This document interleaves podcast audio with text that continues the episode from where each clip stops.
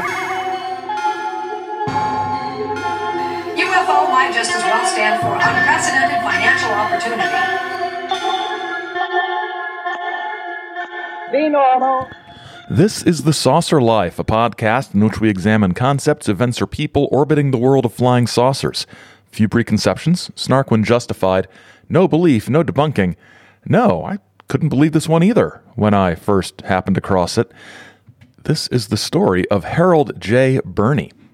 We've dealt with several saucer types who have skirted the law in various ways over the 4-year history of this program. Most of the time, they're not committing any actual crimes. They're being, in some cases, profoundly dishonest, in other cases, profoundly misguided or misunderstood. But sometimes they actually do violate the law in a way that is egregious and obvious and documented enough to get noticed by law enforcement, picked up, arraigned, indicted, put on trial, convicted, sentenced to some sort of penance. Reinhold Schmidt is the case that usually pops into my head. There are other saucer felons who are still around talking and making statements, and thus I will not talk about them. But today, we've got one who is really in a class by himself, and that is Harold J. Berney. So like just about every topic on The Saucer Life, I'm not the first one to discuss Harold J. Berney's story on the internet or in books or on podcasts even. But I did want to go about this in a way that was the least likely to, I don't know, get me accused of copying what other people have done. So there's an article at a site called The Saucers That Time Forgot, and there's a link in the show notes that is very, very good. And they do a great job of presenting the entire story. And I didn't just want to duplicate exactly what they did there or be accused of duplicating exactly what they did there. So what I've decided to do is take the story directly from newspaper and magazine accounts of the time that I could find. Not that Saucers That Time Forgot didn't do that, but they go into a lot of stuff that is interesting, but is their own original research from, you know, much more intensive things than I honestly have time to do. So his early life, his early crimes, a lot of that, a lot of great background on this particular interesting figure is over at The Saucers That Time Forgot. But I decided to sort of reconstruct things from those primary sources, which is what we do here, really, as you know. But I must say, I would not have had as much background and leads and good knowledge to get started in sort of digging into my own newspapers.com account and things like that, looking for the Berney story, looking at the Berney story, if not for the incredible work at Saucers That Time Forgot. So they really are kind of, you know, doing some amazing work on early, odd UFO sorts of things. I encourage you to check out their website. So what we're going to be doing is we're going to be looking at the initial newspaper reports about what Berney did, which is basically a scam involving saucers and also a contact story. It's very similar to the sort of thing Reinhold Schmidt did. In fact, there's a lot of overlap, and I kind of wonder if Schmidt might have gotten some of his ideas from Berney. That's a question I'm going to throw out to y'all in the audience as you listen. But we're also going to look at and sort of fill in some of the gaps in this story from later accounts, particularly one supposedly by J. Edgar Hoover of the FBI himself, writing for, I think it was called This Week. It appeared in a lot of newspapers.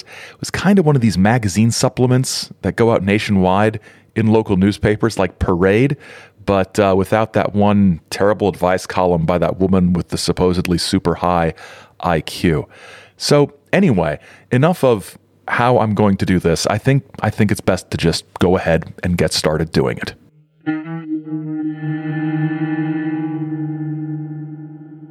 So Harold J. Berney, Harold Jesse Berney, was born on July 9th, 1898 in Akron, Michigan.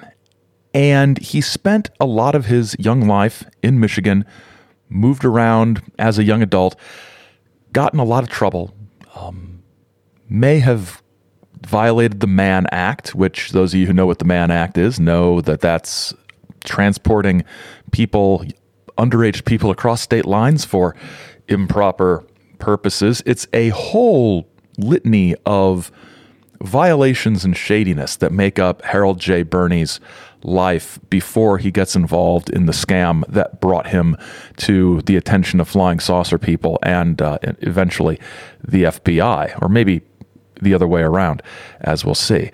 Like I said, the Saucers That Time Forgot article on Harold J. Berney does an incredible job of detailing his early criminal life up until the point where we get to it and where we pick it up. So for his early life, his early crimes, I urge you to check out that website. So regarding our current crime, or the crime for which he got noticed by UFO World, the earliest article I found that I had access to was from the Montgomery Advertiser in March 27th, 1957. And actually, I should say, this is an Associated Press story that appeared in some newspapers on March 26th. The first one I came across was March 27th, 1957. But the AP story was dated March 26th. And as we saw in some other episodes, such as the Leveland case, a lot of times you've got dozens and dozens of nearly identical stories because of wire service reports that get picked up by local newspapers.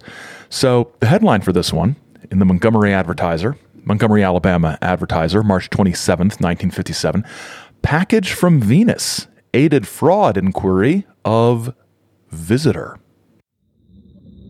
The FBI said today a package from Venus figured in the investigation which led to the arrest in Alabama yesterday of a 58-year-old sign painter accused of operating a space-aged swindle. The man charged is Harold J. Berney, formerly of Washington, where he operated a concern known as Telewand Corporation. According to the FBI, he has a police record dating back to 1917 and has served time in a number of penitentiaries. The AP story goes on to explain that he was picked up in Pritchard, Alabama by federal agents. The photograph had been circulated throughout the entire South because he was charged with, quote, persuading residents of the capital area to invest thousands of dollars in the development of communications with Venus. It then mentions that Berney had written a book, an unpublished book, relating that he had made trips to Venus by flying saucer after making rendezvous with Venusians in Texas. Now, this package he received is very, very interesting. Listen to this. The package from Venus was received by Berney's wife here last November 12th. It purported to come from outer space, but was delivered through regular U.S. Postal Service. The package contained Berney's camera, his billfold, and a wallet containing his identifications and credentials. Also inside was a letter from a Mr. Ucellis, reputedly a resident on Venus. The letter informed Mrs. Berney that her husband had recently been on a business trip to that planet and had died there of natural causes. Mrs. Berney turned over the package and letter to local police and FBI agents when they started investigating Berney's activities several weeks ago. Just in case it wasn't clear from the excerpt, Mrs. Berney received a package from Venus with a letter from a Mr. Ucellis saying that Berney had died on Venus. So this letter is not reprinted or quoted in the article, but don't worry, we are going to have a sample of the types of letter that Mr. Ucellis would write to Earthlings from Venus later on in the story.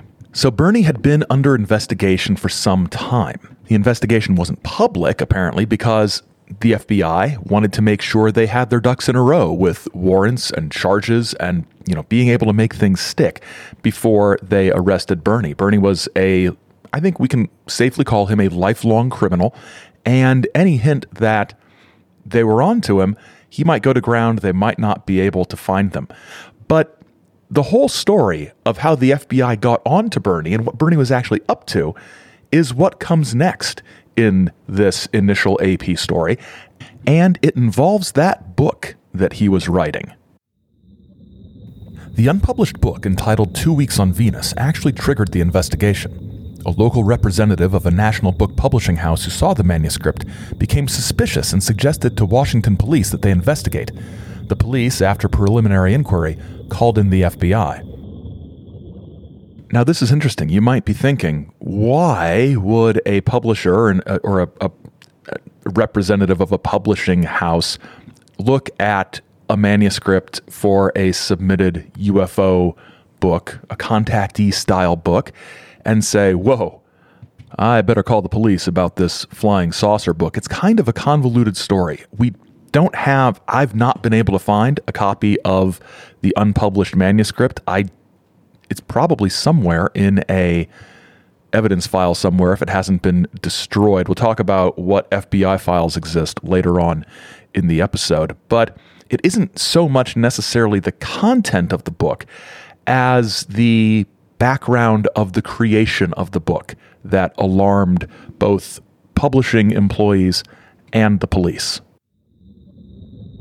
Berney wrote the book of 15 chapters in longhand and turned it over for typing to Miss Pauline E. Goebel, a Washington secretary who has since complained that she invested her $38,000 life savings in Berney's plan to maintain communication with Venus.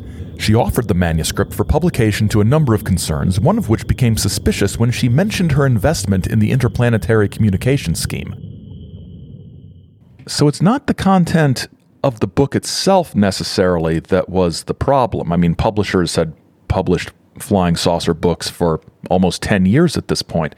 It was the fact that Pauline Goebel had apparently offhand mentioned that to somebody that she had invested her life savings in Berney's plan.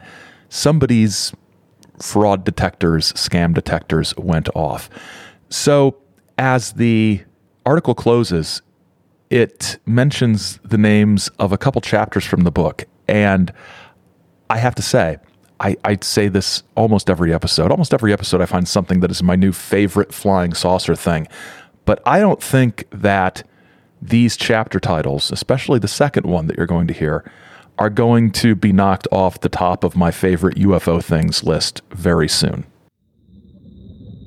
The book includes a chapter called Dinner with Wisdom and one titled The World Explodes in My Face. The World Explodes in My Face. It doesn't get any better than that, folks. It just doesn't. I don't know. Submit your answers on a digital social media postcard for a single contactee book, UFO book, flying saucer book, chapter title that is more intriguing or strange than The World Explodes in My Face. Now, I've got to say, Dinner with Wisdom sounds like if you were to take the statistical mean of contactee chapter book titles. It's sort of, I think I'm not going to run across the studio to grab it, but there is a chapter in George Adamski's book where he's inside the spaceships, where I think it's called Dinner with the Master or something like that. So that might be clearly a lift from that, but Dinner with Wisdom sounds very contactee-ish, but The World Explodes in My Face doesn't sound good. So that's the initial public version of the story presented through the press. We've got this man, Harold J. Berney, who has been arrested because he may have defrauded a woman out of some money with a fake flying saucer book. And there's a letter that said he died on Venus, but apparently he didn't because the FBI arrested him.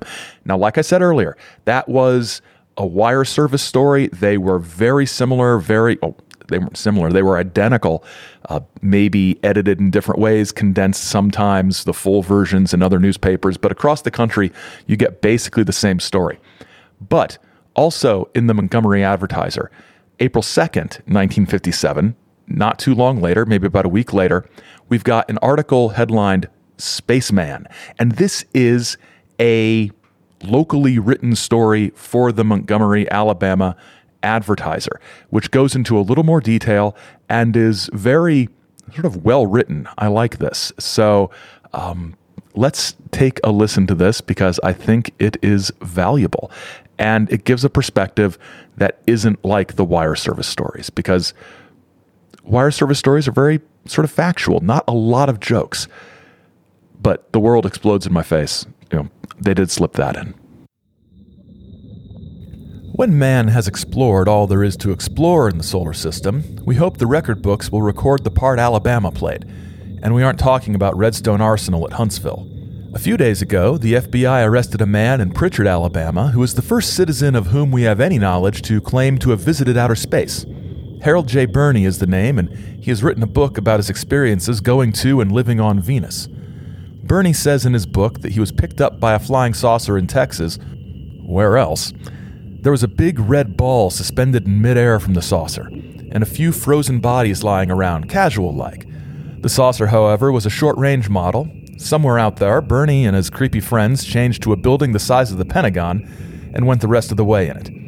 On Venus, Berney says, he died. Of supernatural causes, probably.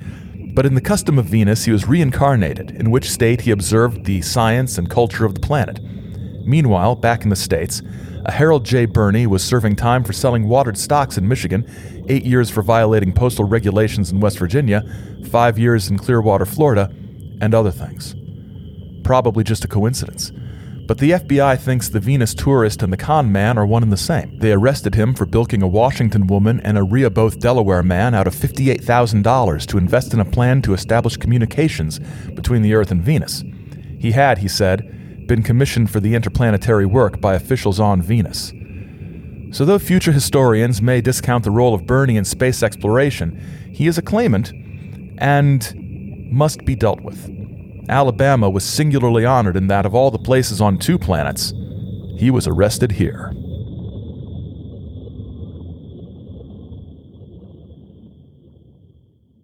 So the book existed. The book was written, we know that, but where is the book?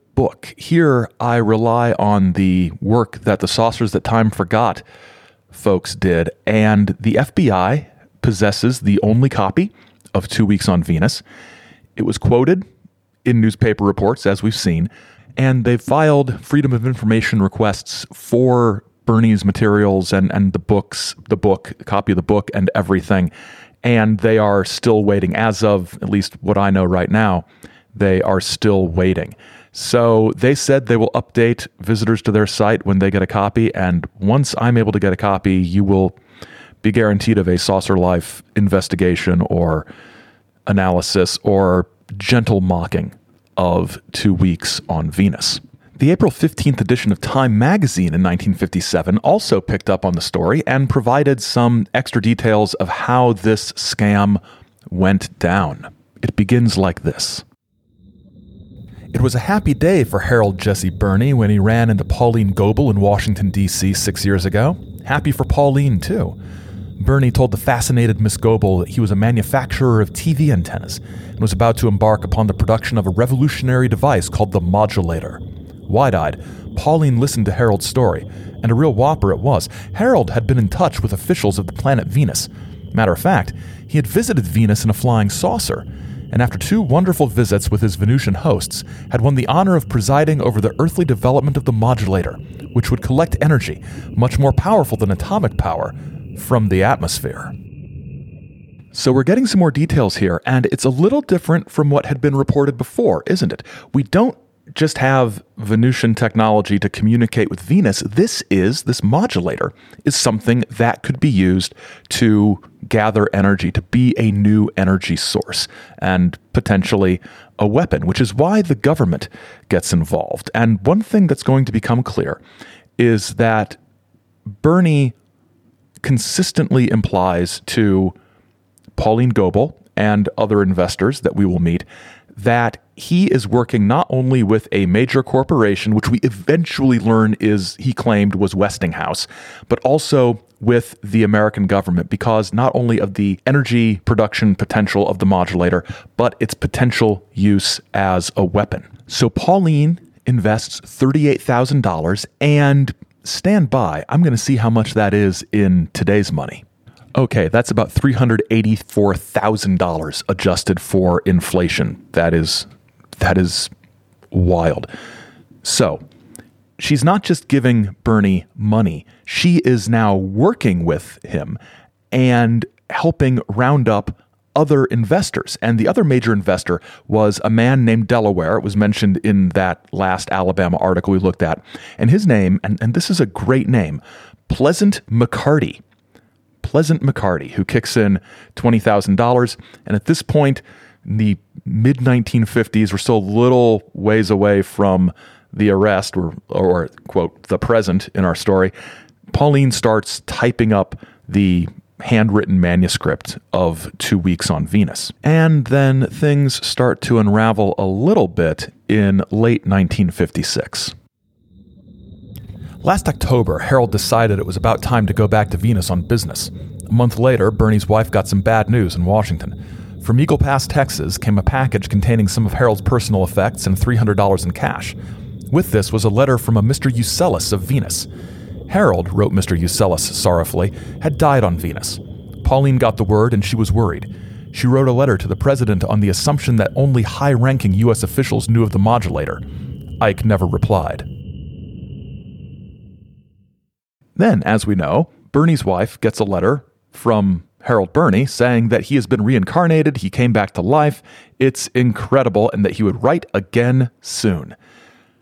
Time magazine sums up what happened next. Mrs. Berney was skeptical. Pauline began to wonder. Pleasant McCarty began to wonder. The Federal Bureau of Investigation heard of the business, and it began to wonder. Harold J. Berney's world is falling apart, all because he couldn't stop with faking his own death after getting all the money. We'll be back with the rest of the story in a minute. We'll be back next time fielding your questions and comments about this episode, so be sure to get those to us in the comments under this episode on the website, on social media, or through email. And then on the next regular episode, it's not a regular episode. It's our annual holiday thing. I'm not sure what it's going to look like yet, but it'll be fun. A little something lighter going into the holidays and the new year. We'll have some bonus stuff here and there appearing during our traditional end of the year, New Year's break, and then we're back with a whole lot of interesting stuff in 2022. You can check out past episodes and support the show at saucerlife.com or support us through the link in the show notes. We greatly appreciate the support. As always, we're on Twitter and Instagram at saucerlife, and you can email us at thesaucerlife@gmail.com.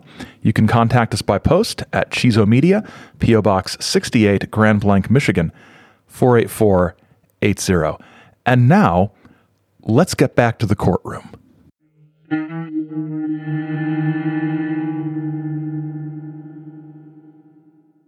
In May 1958, space traveler, as he's described in one headline, Harold J. Berney, is indicted for his alleged crimes in bilking Pauline Goebel out of an amount of $12,500. Now, we know that's not the entire amount she gave, but as we're going to see, there's what you can prove in court and what you can't.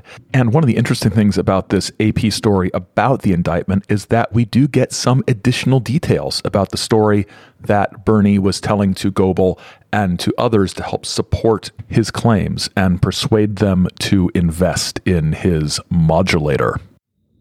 The indictment returned by a federal grand jury charged that Berney, quote, obtained money and property, end quote, by fraudulently representing that his, quote, magnetic flux modulator, end quote, was capable of producing energy from the atmosphere.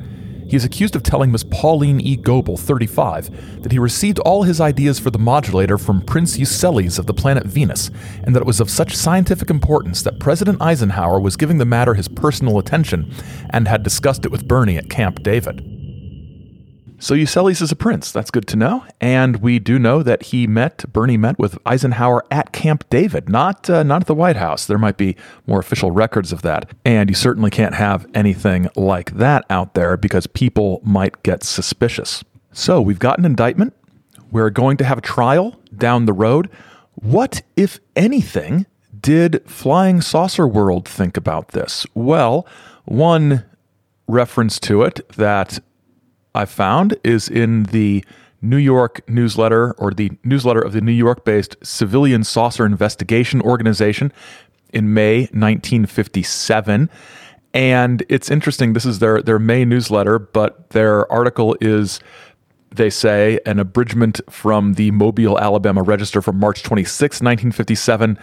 And it's basically the story of his arrest and that's about it. We do get a little more background from the special agent in charge who told the newspaper, which was then sort of cribbed by the Flying Saucer newsletter, that Berney had a business going, a legitimate business called the Telewand Corporation, whose goal was to make television antennas. And then he sort of spun this into the Venus story, and he wrote a book describing his adventures in outer space. Now, the contribution from the Civilian Saucer Investigation people in the newsletter is set to say, quote, "Berney's book should be an interesting curio. Has anyone ever heard of it? No, because it wasn't published. It was just barely typed out. Maybe if you'd waited a week for more information before running with the story, you would have known that, Civilian Saucer Investigation people." Of course, I don't know what their deadline was for their May newsletter, but you'd think it would be, I don't know, late enough that they could have gotten a slightly more updated story, unless they didn't care to.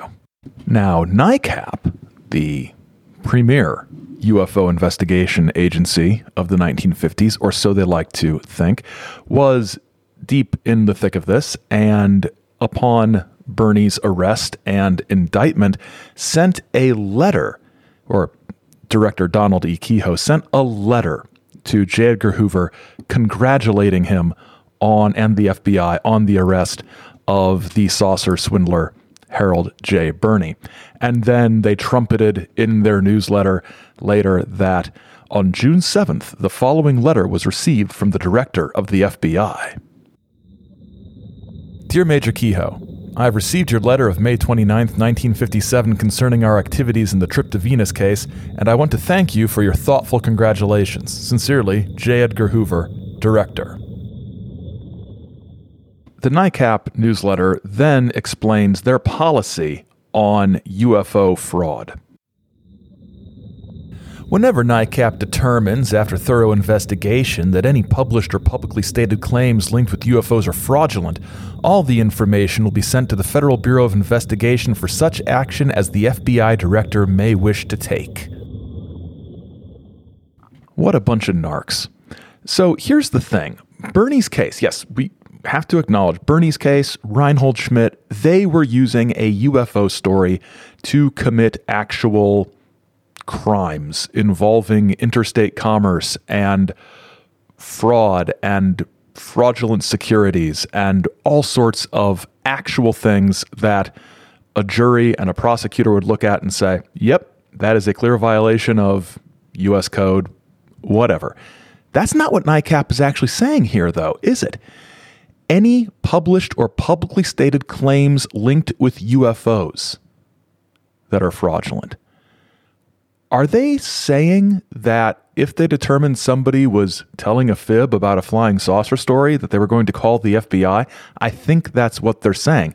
And if you look at FBI records from various flying saucer individuals, especially contactees, what you notice is at some point you will probably find a letter from Donald Keyhoe or his assistant secretary, whatever he was, Richard Hall, saying, I think you should look at this, Director Hoover, because I don't think this is a very true story about flying saucers as opposed to what we do at NICAP, which is completely within the bounds of the law.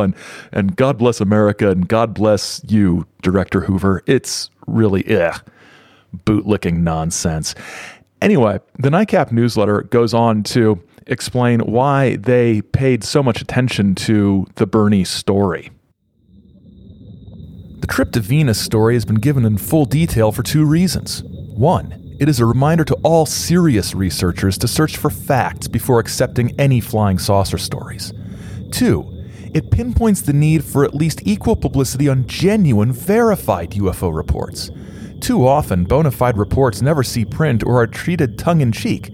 Changing this approach will require patience and hard work by NICAP, and we shall need the help and support of every member. NICAP's approach here, as illustrated by the Berney case, isn't about the law. It isn't about protecting the victims of crime. It's about protecting the integrity of the concept of UFO reports and UFO investigations as something that is a serious, scientific, legitimate business.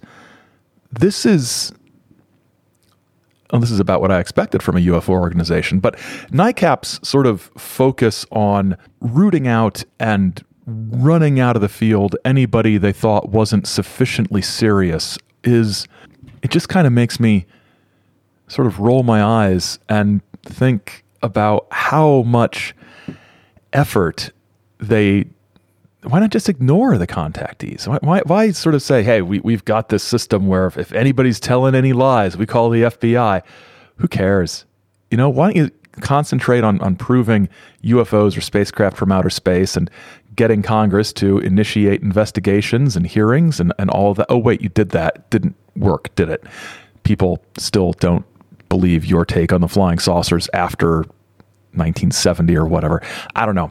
NICAP bugs me, as you might be able to tell. And we're probably going to be doing a full-on NICAP episode sometime in 2022.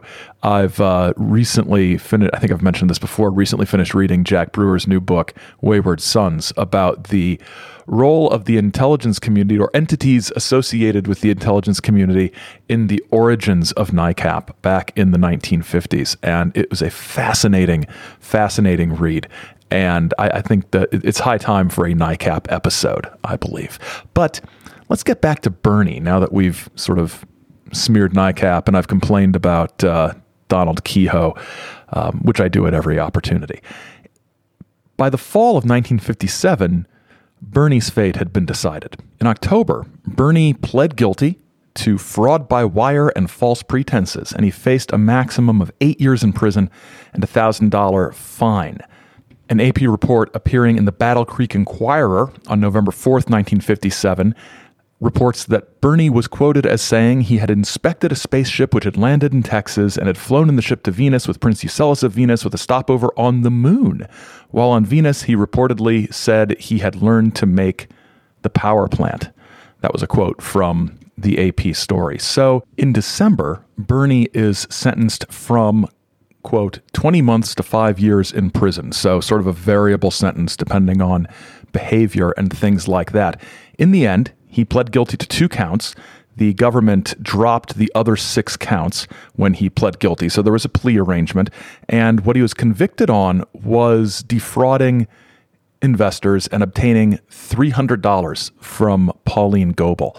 So what ends up happening is she gives him almost $40,000, but he gets pled down to a guilty plea for taking $300. So that's kind of disappointing from her point of view, although the story he told was so outrageous. At what point does it go from being fraud to just being, I don't know. I don't want to make it sound like I'm blaming the victim, but I can see how if I was a prosecutor, I might not want to take this to trial. I might want to just get a conviction as much as I can, because you're going to be in a position where the people making the fraud claims look kind of silly on the stand telling the story. I don't like it, but I can see why a plea deal might have been a good option. The folks over at Saucers That Time Forgot believe from the records they've found that Berney was out of prison after 2 years or so. Berney died in Maryland in December of 1967. So after the Berney case was done, there were some other accounts of it, and the two I want to focus on, the first is Space Age Swindle, which was in the November 1959 edition of the FBI Law Enforcement Bulletin. This is a publication sent out to law enforcement agencies around the country from the FBI, highlighting wanted fugitives, interesting cases, things to be on the lookout for. The article begins by acknowledging that the whole flying saucer thing is pretty popular. Currently, publications of the day contain many articles concerning travel into space and speculation regarding landings on the moon or one of the planets. This article is mostly just a rundown of the case, but we do get some additional information that was in the book that we can't get our hands on because the FBI won't let anybody see their copy. I really wish we could see that book because this sounds incredible. One of his victims related to investigating FBI agents that this imaginative schemer spoke about his alleged trips to the planet Venus, how he was first contacted by an important official of the Venus government, his sightseeing tours on the planet, some explanation of the planetary governmental system, and his return to Earth again after 2 weeks on Venus and one stop on the moon. This was allegedly accomplished in a spaceship he described variously as being 2 miles long, as big as the Pentagon, and in the shape of a bell about 100 feet in diameter and about 30 or 40 feet thick, and having windows. The swindler stated that little crime or dishonesty was evident on Venus because when anyone committed a serious crime, he was just picked up and dropped off on another planet. This, of course, raises the intriguing possibility that Reinhold Schmidt was, in fact, once a native of Venus who was simply dropped off on Earth after he ripped off too many people there on his home planet. We also get a little more insight into exactly what he was promising his investors. He claimed that a large Eastern corporation had agreed to purchase the manufacturing rights upon the successful completion of a large model of the modulator which was under construction, and to pay all who invested in the project 7 times the total amount of their investment. Additional investments were needed to complete the model, but the project was top secret and could not be discussed with anyone except a few trusted investors and the scientists and top government officials who were working on the project. Perhaps the most interesting article to come out of all of this was the one called The Swindler from Outer Space from This Week magazine. Now, this article is part of a series called From the Files of the FBI and was written, maybe ghost-written, just a guess, by J. Edgar Hoover, the director of the FBI. And once again, we see sort of trickling out more details about his about Berney's book and about what his claims actually were. So he went to Texas, he said, a secret trip in the early 1950s. This is what he told Pauline Goebel, who is named as Pauline Bach in the FBI art or the Hoover article. I don't know why they gave her a pseudonym. Her name was in the newspapers just a few years before. This is from 1961, by the way. Anyway, we're relating the story of Berney telling Pauline about his trip to Venus. And he enters a flying saucer in Texas, and he hears a voice. Inside the saucer, I heard a voice. The voice said I had been chosen as the representative on Earth for the planet Venus. After a brief conversation, the voice became a visible blue glow, and the blue glow suddenly changed into the form of a human being. He identified himself as Prince Ucellis. The prince said that his planet wished to create a bond of friendship with the United States, and Venus had chosen me as a go-between. Ucellis promised to give his planet's technological formulas to the United States on condition they were kept secret. At this point, 2 very high officials of our government, I am not at liberty to tell you their names, stepped forward and gave our country's word that Ucellis' every wish would be respected. The way the story works, there seems to be some heavy overtones of Frank Stranges' Val Thor Stranger at the Pentagon story, where the advanced being comes down and offers to do a deal with the United States. And what I would love to have known is what books or speakers or whatever was Berney paying attention to when he crafted this story. This article by Hoover also gives us some insight into the letters that Pauline received from Prince Ucellis.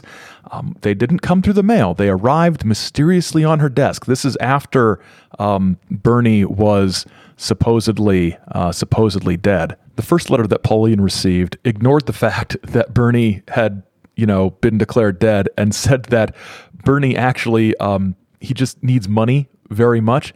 Quote, I will be able to give him $500, which will tide his small bills, but he will need about $3,000 for the others. This is what Prince Ucellis wrote to Pauline. I'm Prince Ucellis of Venus. Mr. Berney is here on Venus with us. He needs about $3,000. And then 5 months later, she gets a letter postmarked from San Antonio, again from Prince Ucellis, own hand, supposedly, this time requesting $4,500. And said that this time we do give an update. Berney is receiving treatment on Venus. And then she gets a third letter postmarked at Mineral Wells, Texas on October 3rd. Says, quote, our most worthy friend has now passed through a complete process of regeneration, and he'd be back to Earth soon. He would be coming in and landing in Dallas. So it's an amazing story. And this is pretty much the end of the story, but I'm just tickled by the fact that this Berney guy was such a good con artist that he got away with this for so long and was able to get off with a relative slap on the wrist and honestly, kept a lot of money or had a lot of money spent a lot of money, other people's money, before anybody thought that this might be a strange thing. Now, as this episode is going out, it's the holiday season, which is a time when scams run rampant. And so as you reflect on the story of Harold J. Berney and Pauline Goebel and Pleasant McCarty, who was also in for 20 grand or so, just remember, the next time somebody tells you they've got plans for a special device that is being manufactured, but they need your money to make it happen, and then you'll all be fantabulously wealthy. I don't know. Don't do it. Just don't do it. That's my holiday season public service announcement. Don't do it. It might not be real. And in closing, UFO might just as well stand for unprecedented financial opportunity.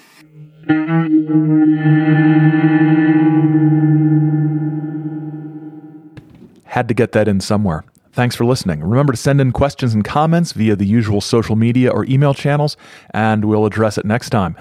Our associate producer is Simpson J. Hanover III, and The Saucer Life is a production of Chizo Media, LLC. Chizo Media, our heart is with the people. Till next time, the world explodes in my face.